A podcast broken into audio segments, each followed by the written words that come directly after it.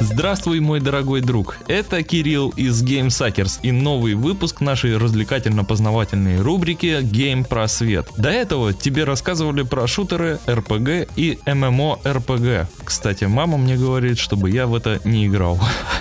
А сегодня я тебе поведаю про такой всеобъемлющий жанр игр, как экшен. Этот жанр примечателен тем, что успех игрока в большей степени зависит от скорости его реакции и способности быстро принимать решения. Действие таких игр развивается очень динамично и требует высокой концентрации внимания на происходящие вокруг игрока события. Обозначение жанра игры экшен редко используется без какого-либо дополнения, так как это понятие очень широкое, и им можно охарактеризовать более половины когда-либо вышедших игр. Гораздо чаще слово экшен подставляется к основному жанру игры. Например, Action Adventure – это приключенческая игра, включающая в себя боевые, акробатические элементы и прочие свистоперделки, которые не характерны для традиционных адвенчур.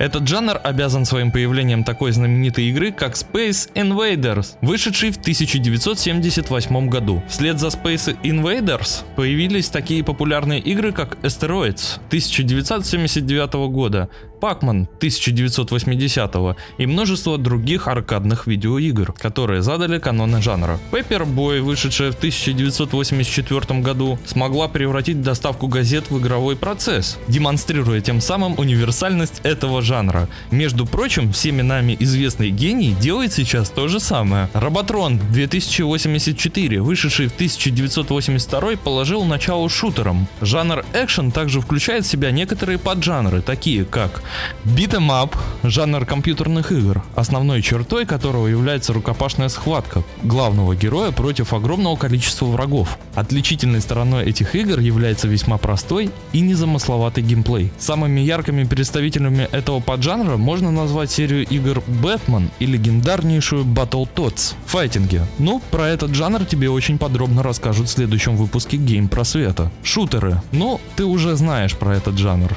Если ты, конечно, слушал нас нас до этого. Платформеры – жанр компьютерных игр, в которых основной чертой игрового процесса является прыгание по платформам, лазание по лестницам, собирание всяких предметов. Некоторые из них называются пауэрапами. Они наделяют твоего персонажа особой силой, которая обычно иссякает со временем. Ярчайшим примером этого поджанра является Супер Марио, Супер Мидбой и, конечно же, Лимбо. Если ты спросишь меня, во что тебе поиграть, я, как и все, отвечу, что я не знаю.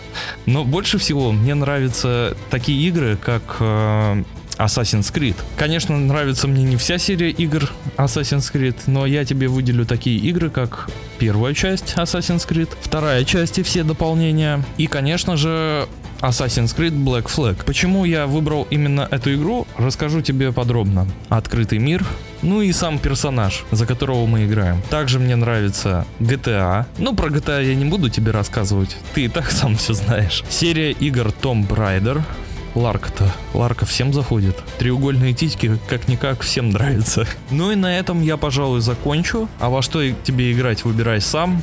Не болей, играй в игры. Пока-пока.